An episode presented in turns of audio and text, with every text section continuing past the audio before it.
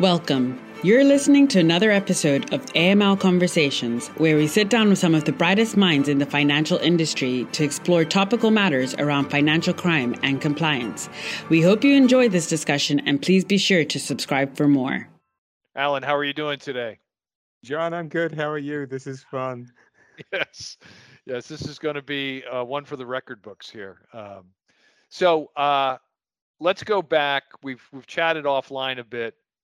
And online, but not recording, about an aspect of the AML challenges globally that don't get talked about enough from my perspective, and that is the private sector's involvement in all the themes that we have to grapple with, whether it's correspondent bank due diligence, private banking, terrorist financing, all the things that are obviously FATF from their government representatives pass on to the private sector. But you are running something that is known as the Wolfsberg Group, and that brings together experts from I believe 13 multinational institutions, and they provide their insight into issues such as those and others, and have been for a couple of decades. Tell us a little bit about what got them started, and then a bit about their mission. Sure. Thanks for the opportunity. It's great to appear and have the ability to share. So Wolfsberg's been around since 1999, but it wasn't known as Wolfsberg back then. It was a group of banks and some other organizations that got together in the wake of private banking scandals in North America and in Europe. And there was a realization that it would be kind of useful to have some global voluntary standards for private banking to minimize the risk that people would compete for business with laxer compliance standards. So meetings in 1999 and year 2000 resulted in the publication of the private banking principles. And I suppose at the time there was some thought that it might be a one and done exercise, but the members thought that there was value in continuing. So it stayed together as and what until last year was the loosest of associations, and last year we formed ourselves as a legal entity. Oh, it wasn't until last year that you became a legal entity. I guess I was not aware of that. Interesting. Yeah, I mean the Wolfsberg geeks would sit around the table, and I'm among them, and right. And we would sort of laugh about how nobody would open a bank account for us because we didn't legally exist. So. Going back to the beginning parts of this, when you first weighed in on private banking, best practices, due diligence, in part, as you say, because of the scandals that that had occurred, the penalties at that time prior to 9/11. Obviously, I'd say the oversight wasn't as strong with the regulators. Right. It's not a knock on them, but I think. But that was part of the reason why Wolfsberg weighed in, it seems to me. But as they did, to the extent that you have folks that were involved at the time, why did they think what they did was going to resonate beyond the institutions? Because obviously multinational, big institutions, but there's other fairly large institutions in the States and elsewhere that also have private banking. Right. Products that they offer. So what was the take then on, was it because they were, I don't want to say well known, I'm not trying to be facetious, but that they felt that if these large institutions weighed in, that alone would help? Or did they do some spade work, if you will, worked with the regulators, worked with law enforcement? What do you recall at the time from folks that were there that passed that on to you? So I can only relay what I've been told because I wasn't there for the birth. The background that is my understanding is that the original membership was comprised of the biggest private banks in their respective markets. So if the major players move, then that makes it a lot easier for everybody else to follow. And I think those private banking principles, which have since been revised a couple of times, as a concept, have stood the test of time, and that helped the organization arrive at a conclusion that, hey, we'll make probably makes sense to be an organization and explore some other topics. I mean, I certainly saw the Wolfsberg principles on private banking, or what they were called at the time, referenced by regulators, referenced in academic pieces, referenced in testimony on Capitol Hill. Again, all prior, and some post 9/11, but prior to 9/11, there definitely was. There was articles in the trade papers about what they did and all of that. So that seemed to be, as you say, if these large institutions are weighing in and saying, look, we know we got problems and here's some ways in which we can deal with these problems, that in and of itself is useful. So as they weighed in on private banking, then of course, we had 9/11. So mm-hmm. What, from your, both your experience and also folks that were involved at the time, what was their reaction? What was their response to 9/11 in terms of documentation, recommendations, and strategies? I think you're right about this whole area not getting a huge amount of attention until 9/11, and what an awful thing to have happen in order to prompt that. My understanding is there was actually a Wolfsberg meeting pretty much underway as 9/11 happened. Right. There was a pretty immediate statement that went out from the Wolfsberg Group around terrorist financing. And I suspect, I don't know for sure, that led to one of the first focuses on correspondent banking. The recognition that moving money through banks was not just a business, it was a source of potentially troubling risk. And that led Wolfsberg into one of these other topics that just sort of never goes away of best practice around correspondent banking. So jumping around a little bit, so going to today and some of the things that you guys have weighed in on recently, what's the process for Wolfsberg to take up an issue? Is it something that during a forum discussion, a couple of banks reference, something that like, politically exposed persons is a good example, right? So PEPs wasn't something we talked about in the 90s. We might have understood that people in public office were susceptible potentially to bribes and corruption, but obviously the Patriot Act in the U.S. and certainly FATF weighed in on that. So is it a reaction to global challenges and issues, enforcement actions, or is it not that? I don't want to say that's structured, but is it more, there's something out there that they haven't currently or previously commented on? It's another issue. I think cryptocurrency would be an example. It's not that you're going to focus on that, but how is it? Because since you're running the day-to-day, what's the governance process structure for Wolfsberg? I mean, I've been running the day-to-day since October last year. Right. Before that, I was a banker and had been for a long, long time. I mean, really, we approach these things from the perspective of shared challenges and shared solutions.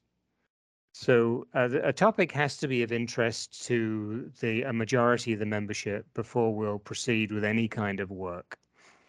We will then put together a working group, has to have a majority of the membership involved. We will draft something, be it an FAQ document or a standard or a statement. We never publish anything unless all the members approve it. And if you like, then you're off to the races. You alluded to this a little bit in terms of, okay, who looks at the stuff? Who is the audience?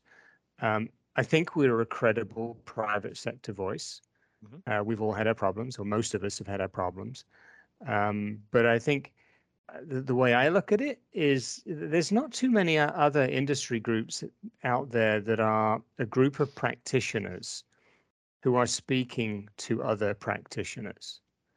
So we're obviously delighted when the regulators pick up on some of our work and leverage it. And we speak to regulators at different points of time ourselves. But the other audience is are the rest of the banking community. The rest of the, actually, I date myself when I say banking community. I think that the financial services sector, and also academics, and I think that there's different needs from each of those constituencies. But I mean, you mentioned PEPs. We published something recently on negative news screening, If you're a bank sitting in a country somewhere trying to figure out how the heck to do this, and your regulator is telling you that it's required, FATF is telling you that it is required at a principle level, how do you do it? So some of our work is sort of really quite tactical. And it's how do you go about putting these sorts of programs in place for yourself? Whereas other parts of the work are more sort of advocacy related, the work we've done on effectiveness over the last few years as to how might we redesign the regime if we had the opportunity to do so. Is it challenging to come up with an issue that needs to be addressed and make sure that whatever you produce is global? So obviously, 30 years ago, a lot of what's in the AML space was driven by the US or UK. So they were sort of ahead of other countries or responded sooner, whatever word you want to attach to it. But obviously FATF has long made clear that when they weigh in on, de-risking or human trafficking or whatever it is, they talk about it as a global challenge. Right. How do you navigate? How do your members navigate that? Similarly, I assume that so whatever you draft, you want to make sure that it's seen as global in its response, or in some cases, is there a reference? U.S. law does X, U.K. law does Y, that sort of thing, or is it more higher level than that? If that makes any sense. We try and make it higher level. We try and make it country agnostic. But I mean, that doesn't mean to say that we won't pull in as references legal requirements in specific countries. One of the things we put in pretty much all of the documents is that, your country might have a different approach to doing this, in which case that is the most important thing for you to follow. So, yeah, I mean, obviously, looking at your website, you folks have weighed in on the FinCEN's request for comment on how to improve the AML infrastructure. Right. So that's clearly an example of making comments specifically to U.S.-based laws and issues to try to improve them. So that, and I would urge people to read that, because obviously not only well crafted, but it does give, as you say, your group of practitioners, and I would argue very practical response to how to improve the infrastructure. So that's something that obviously was driven by a few of your members, and others felt it was important enough to weigh in. So long-winded way of getting to, is there a lobbying aspect to Wolfsberg from outside the organization where people might come to you and say, Alan, we'd really like you on your next meeting to get this issue on the table to see if the banks want to weigh in? Yeah, I mean, there's, we wrapped up the Wolfsberg Forum in Switzerland at the end of May. It's the first time we've got together since the pandemic began. The Wolfsberg Forum is a small conference. It's around 100 people. It's a mixture of Wolfsberg member banks, non-member banks, and regulators, public sector, and standard setters. And so it was my first experience of organizing a Wolfsberg Forum. And there was a lot of discussion at the forum about things that the industry would like to see Wolfsberg do. Part of the challenge around that is just getting the resourcing to do it. Right. Because, the Wolfsberg members all have day jobs. Right. And they're the subject matter experts. I head the secretariat. My predecessor, Tracy Paradise, ran the secretariat as as something she did in addition to her day job. This is my day job.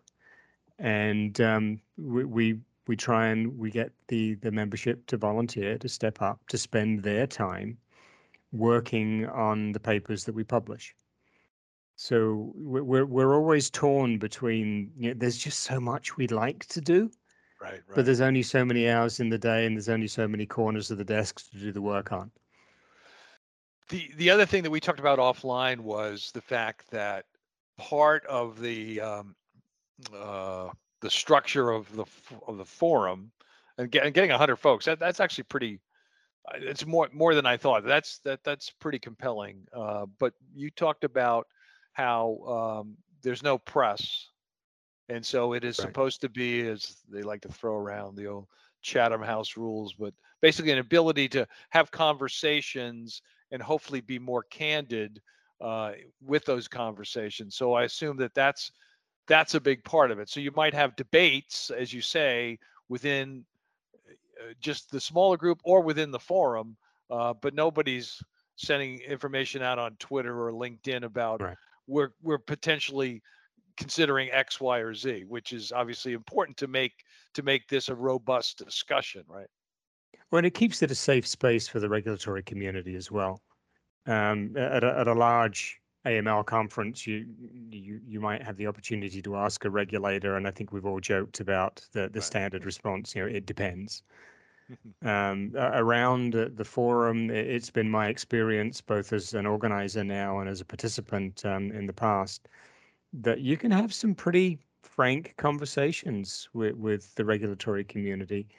And because there's no press, there's no broader media, there's no consultants, it's a bunch of very like-minded people.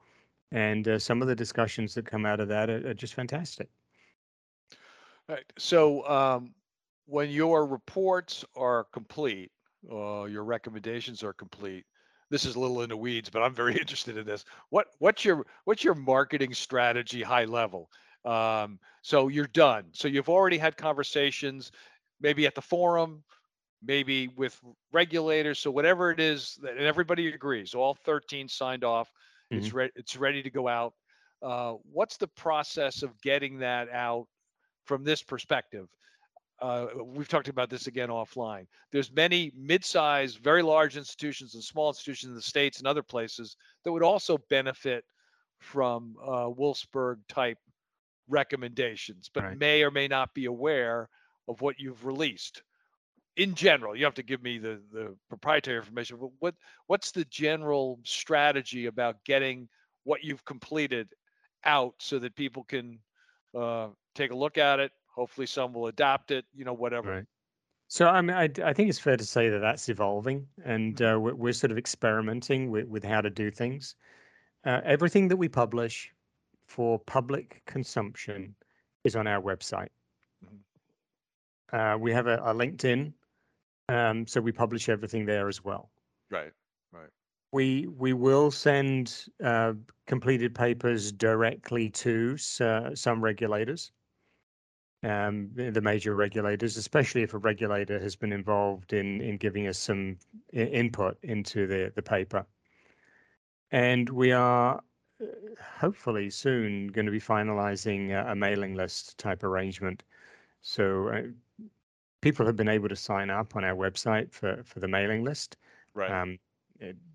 Functionality hasn't been built on the back end. So we are hoping that we will have that in place by the end of the year, so that we'll then be able to push these materials out to everybody who's expressed an interest in Wolfsberg generally. And I would selfishly say this hopefully this conversation is also helpful in getting the information out. So you folks should do more of these things, and perhaps do your own free webinar, podcast, that sort of thing. I think that obviously, as we know in today's world, LinkedIn's great. I mean, I agree that's a great place for it to go out, and then select group of folks, as you mentioned. But I think getting things out in social media in various forms, that's sort of the world we live in, right? And that's very much in our plan to do. What I would like to try and do with some of the papers that are going to be coming out later this year, some webinars, some broader communication sessions. We have an updated correspondent banking due diligence questionnaire that'll be coming out as version 1.4. All the guidance material is being revamped, because when you change the questions, you have to change the guidance material. We're updating the correspondent banking principles, and we also expect to be able to publish a paper on sort of guidance around requests for information. So that's a nice package of documents, updating some materials that have that have been out for a little while, and sort of continuing our continuous improvement process around the CBDDQ. And we wanted to do something more of a splash with that when we roll those out. Let me ask you about that, because the correspondent banking questionnaire over time has definitely become the standard. I don't think there's any question that your folks and your predecessors have been successful in doing that. Correspondent banking, as we both know, are considered high-risk activities, fairly or unfairly, right? And the adjacent issue to that has been de-risking. Mm-hmm. Obviously, de-risking has been impactful for correspondent bank relationships, for something that I'm familiar with is charities and humanitarian groups. Without, you know, I know you're working on the questionnaire, but is that also part of the ongoing conversation, that as you're doing these questionnaires, the goal is twofold?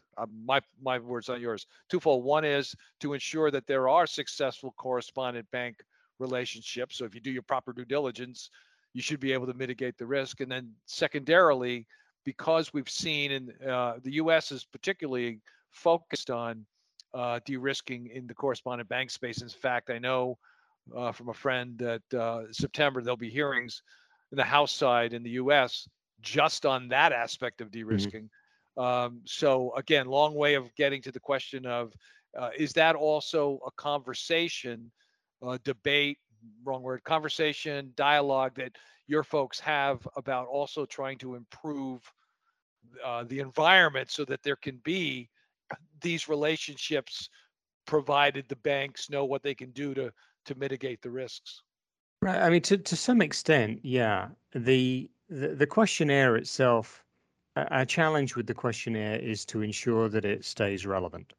Okay. The old Wolfsberg AML questionnaire aged, and I would say that it became functionally obsolete, which is why there was such a growth of bespoke questionnaires across the industry. So the CBDDQ will continue to evolve, and its mission is to try and set an initial baseline for due diligence. No questionnaire is ever going to be able to solve everything. That's always right. Going to be a function of risk appetite and specialization and the types of business involved. But it provides a sort of standardized starting point for that discussion. Correspondent banking is one of those topics that is defined differently in different regulatory environments.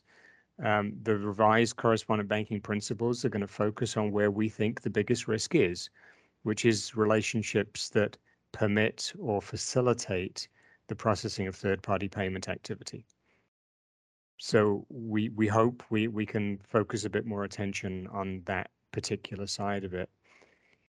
De-risking is a real challenge, but I think there's a couple of elements of de-risking that are perhaps not as well appreciated as they should be.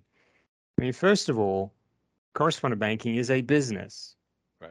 Correspondents do it because they perceive that they can make money at it. That's the basis of our economic system. Mm-hmm. If you wind the clock back 20 years, rightly or wrongly, but I think from the perspective of today, completely wrongly, the amount of due diligence that banks did on their correspondent relationships was a lot less than what it is today. There is a cost of doing that, and an economist would call that a fixed cost. And whatever it is, it's more today than it was 20 years ago. Payment prices seem to just keep going down. Hmm. So, and I've yet to speak to anybody who can really say, yeah, we charge our higher risk customers more for payments than we charge our lower risk customers. So you have a classic squeeze going on where the due diligence cost is greater. Your revenue per unit, I used to be a cash management salesperson, so we talked about P times V, price times volume. Okay. If you can't get the payment revenue, then your lower volume customers are going to have to go somewhere else because you can't serve them profitably. And that is one of the drivers of de-risking. It's not the only one, but I think it's one that You won't often find a correspondent bank that says to a respondent, we're closing your account down because we can't make money out of you. But that is behind some of it. We can't make money out of you given where we perceive the risk to be, or given where we perceive you, the respondent, to be in terms of how you manage the risk that you open us up to. I realize that's probably a rather unpopular thing to say, because right. I know there are some respondents that are working like crazy on it. Hmm. When we rolled out the CBDDQ, there's a question in the CBDDQ. Have you chosen to benchmark your AML program against US or UK or EU requirements? And that was a pretty controversial question when we first rolled it out. I think a number of people were quite offended by it. Mm. But what I said to them was, okay, if you're a bank in a jurisdiction that's been that has suffered from de-risking, and you're one of 7 banks in the jurisdiction, and you're the only one that has chosen to benchmark your program against the EU and the US, and you've actually done something about that, that differentiates you in a hugely positive way over everybody else in the market. Right. You know, we can't ignore these problems, but people who are seen to be working on addressing them aggressively and effectively, I think will always get a lot more attention than those that appear not to, possibly not get it. That makes sense. Very, very much so. Two more things I want to ask you. One of your most recent papers you referenced is on effectiveness through collaboration, just posted a couple weeks ago. Mm. Tell us a little bit about that. Obviously, urging folks to read the paper when they get a chance. What's the theme there about effectiveness, and just highlights from your perspective? So the effectiveness through collaboration is the fourth of our effectiveness papers, and it really sort of tries to get at the heart of the smart criminals try and avoid concentration risk as much as they can. So the picture that any one bank gets is limited to the activity that flows through its books. If you have an environment where banks are allowed to share information in the US, they can under Section 314. Unfortunately, that is still something of a rarity around the world. If you have a private-public partnership, a forum where the public sector and the private sector can get together and share information as permitted under local law, then you have the framework to start building bigger networks. If you can build bigger networks, then maybe we can do a better job of taking the clever bad guys down. That has to appeal to everybody. Right. That makes a lot of sense. I'll get you out of here on this, Alan, and really, again, appreciate your patience in letting us do this. The forum recently met, as you mentioned, in May, and obviously you have some papers coming out toward the end of the year. Without giving away too much, what do you see as the additional challenges that our community is going to face in the next year and a half? Obviously, digital assets is something that we struggle with. We continue to be, I think, fairly proactive as an industry on anti-human trafficking, but bribery and corruption is also out there. But anything else that you see out there based on conversations with your members and just your own expertise that you think are going to continue to challenge us next year and a half? Sure. I mean, it's hard to boil it down to just one or two items, and the danger is that somebody will say, well, he only said these two. Right. So with that caveat, the first thing I'm going to say is payment transparency. Mm-hmm. It is, years ago we talked about banks being banks and MSBs as the only way to move money around cross-border, and generally you had the domestic low-value payment systems, and you had the cross-border wire transfer systems. Increasingly, we see really innovative use of blending different payment channels, different sets of payment rails to deliver payments more cheaply and more efficiently. The problem is those payment rails weren't necessarily designed for that type of transaction. You know, the US is a little bit different again because it has IAT as a format for its ACH. But you know, that old saying that ACH systems are low value, repetitive, non-urgent payments is wrong, wrong, wrong.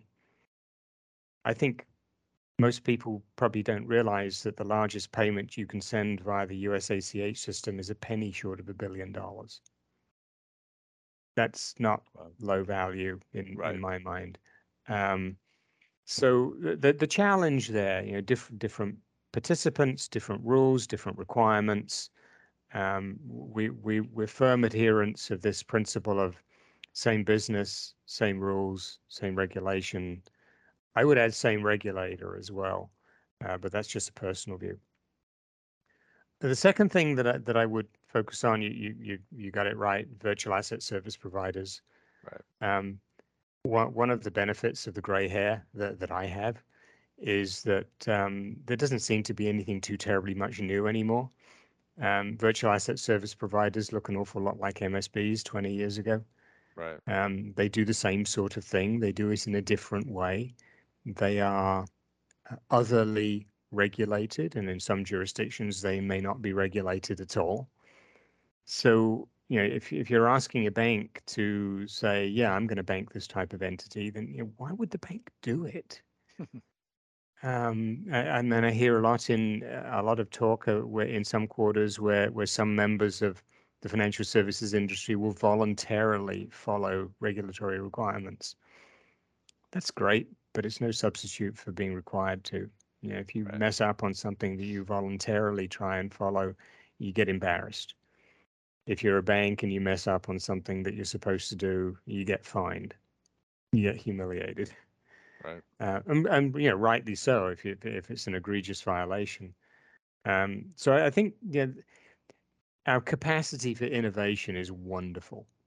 It is fantastic. I mean, I can now send money cross-border for very little money, but very little money doesn't pay for much of a compliance program.